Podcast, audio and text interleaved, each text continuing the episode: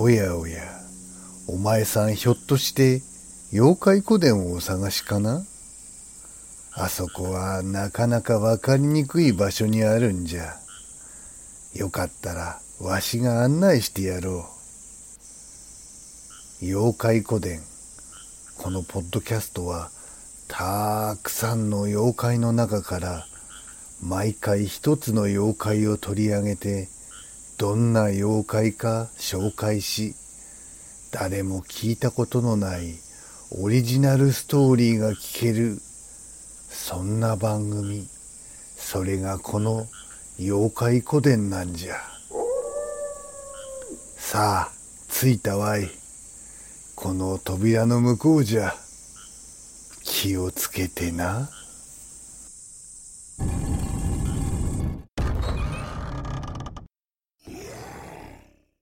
黒坊主。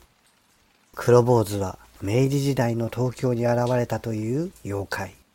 または熊野の民話。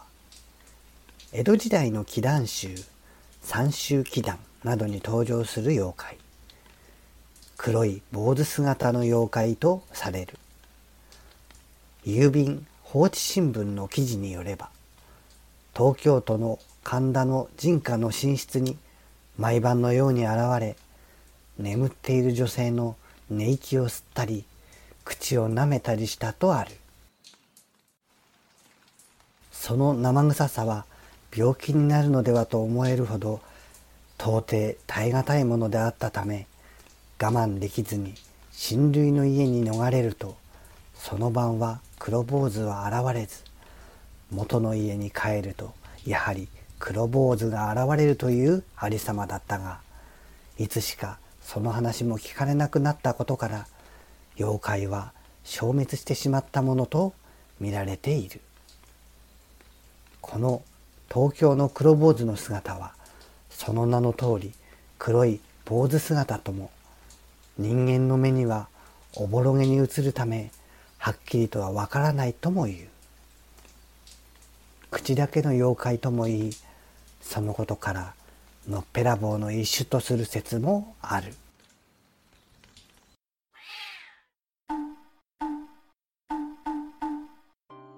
明治の初めの京都。常子はまだ日本では少ない女性日本画家を目指していた。常子は幼い頃から大人顔負けの絵を描いていて小さな展覧会では審査員特別賞などを数々受賞していた。よし。今日からこの京都の美術学校で私の絵の腕前を上げて京都画壇いえ日本の絵画界に女でもこんなにすごい絵が描けるんだって見せてやるんだ。おお上村君。すごい気合が入っているな。君の噂は聞いているよ。今日はこの学校に男勝りの情熱的な絵を描く女性が入ってくるってね。おっと名乗るのが先だったな。私はこの学校で教鞭をとっている鈴木というものだ。よろしく。失礼しました鈴木先生。私頑張りますのでよろしくお願いいたします。こうして常子は鈴木の下で日本画の基礎からさまざまな技法まで学び著しく成長を遂げていった。そして数年が経った。鈴木は常子を伴い学校の近くの美術館に来ていた。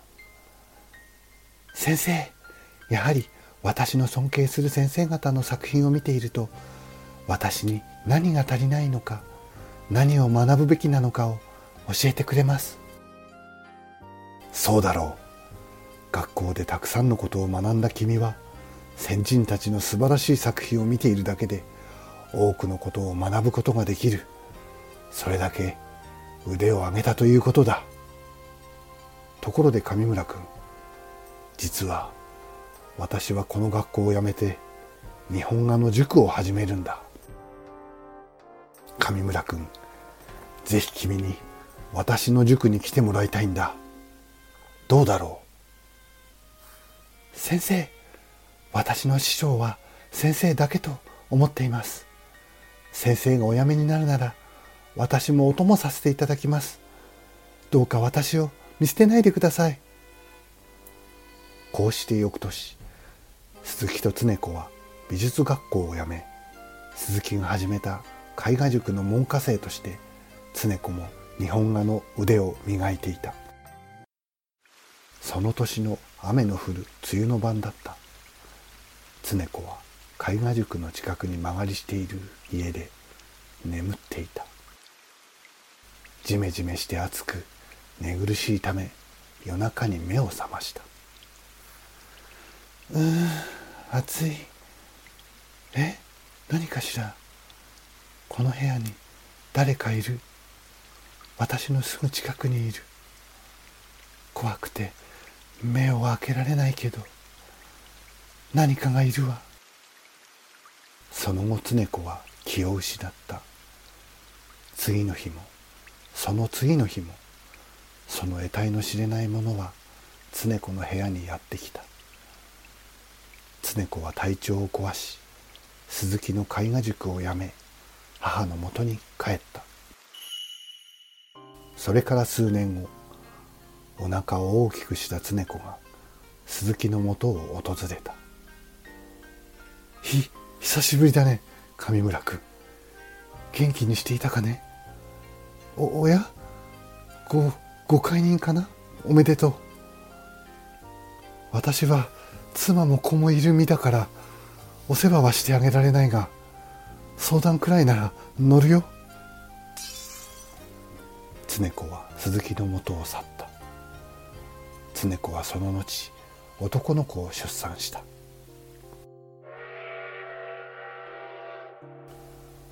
その数年後東京の大きな展覧会にて常子の作品「神楽」が大臣賞を獲得した。同じ展覧会に出品していた鈴木は打ちのめされ会場を去っていった。上村さん上村先生ちょっとお話よろしいですか？この度は大臣賞おめでとうございます。この絵の女性は凛として姿はまるで上村さん本人のように感じますが先生はお子さんを一人で育ててらっしゃるそうですね。噂ではその子は上村さんの師匠の子ではないかと言われていますが。ありがとうございます。確かに私には息子がおります。でもその子は昔から言い伝えがある黒坊主という妖怪に私が見入られてできた子です。でもこの子は天の神様の授かり物きっと私以上の絵描きになると私は信じています。常子は曇りのない目で自分の作品神楽を見つめていた。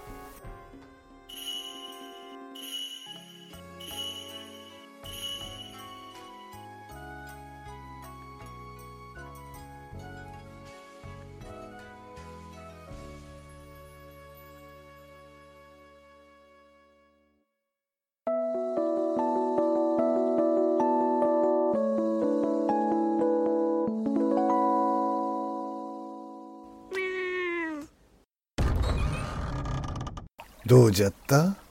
今日の妖怪話は。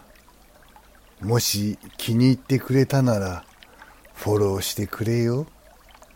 それと妖怪古典へのご意見ご感想はこの番組の概要欄を見ておくれよ。そうそう。ノートの妖怪古典では昔のオリジナルストーリーのシナリオが読めるらしいぞ。ポッドキャスト妖怪古典の新しい話は毎週土曜日午後5時に公開になるらしいからよかったらまたここに聞きに来ておくれよ。それじゃあまた待っておるぞ。